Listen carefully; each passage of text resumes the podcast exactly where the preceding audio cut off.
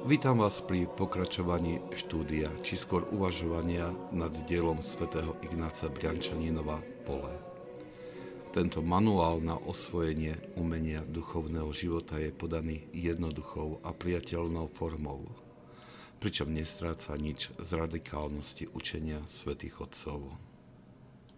Svätý Ignác Briančaninov hovorí: do akého stavu privedie človeka spoznanie vlastných vášní, vlastného pádu? Je tu stav ľutosti nad hriechmi spolu s trpkými slzami. Iba Božia milosť môže príležitostne zastaviť tento stav, aby dala plačúcemu a zlomenému srdcu nádej v spásu, duchovnú útechu a nebeskú radosť z Kristovho pokoja. Do akého stavu privedie človeka spoznanie dôsledkov vášni? Taký človek bude inšpirovaný začať veľký zápas voči vášňam. Kristov asketik znásobí svoje modlitby, pôst, bdenia, ukazujúc Bohu katastrofálny stav duše. Bude žobrať o milosť s tichou ľútosťou a bolesťou v srdci. Keď oni boli chorí, ja som nosil chokajúcne. Umrtvol som sa pôstom a v srdci som sa stále modlil, hovorí žalmista. Toto poučenie svätého Ignáca Briančaninova je veľmi dobrým testom, ktorý nám odhalí, kde sa nachádzame vo svojom duchovnom živote. Pokrok v duchovnom živote nielenže vedie k odstráneniu predtým skrytých vášní, ale celkom prirodzene k odhodlaniu sa k zápasu o ich odstránenie.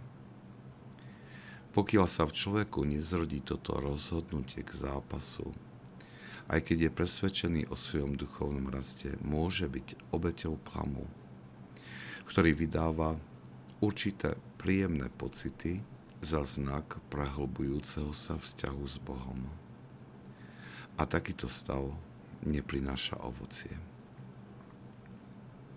Priznať si vášne, ktoré nás otročujú, je dosť ponižujúce, ale toto poníženie privoláva veľké ovocie.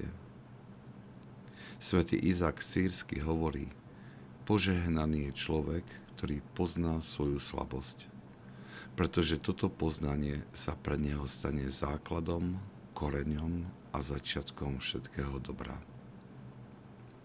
Kedykoľvek človek skutočne začne vnímať svoju slabosť, v tom momente stiahne svoju dušu z každej formy nedbadlivosti, ktorá zatemňuje poznanie, a začne si vážiť pozornosť svojho vnútra. Ale nikto nemôže vnímať svoju slabosť, ak nie je najprv trochu pokúšaný, či už vecami, ktoré napádajú jeho telo alebo jeho dušu. Potom, porovnávajúc svoju slabosť s Božou pomocou, priamo pochopí veľkosť tejto pomoci. Ak sa vám tento podcast páčil, prosím, odporúčajte ho tým, ktorým môže duchovne poslúžiť. Požehnanie Pánovo nech je na vás s jeho milosťou a láskou, teraz i vždycky i na veky vekov. Amen.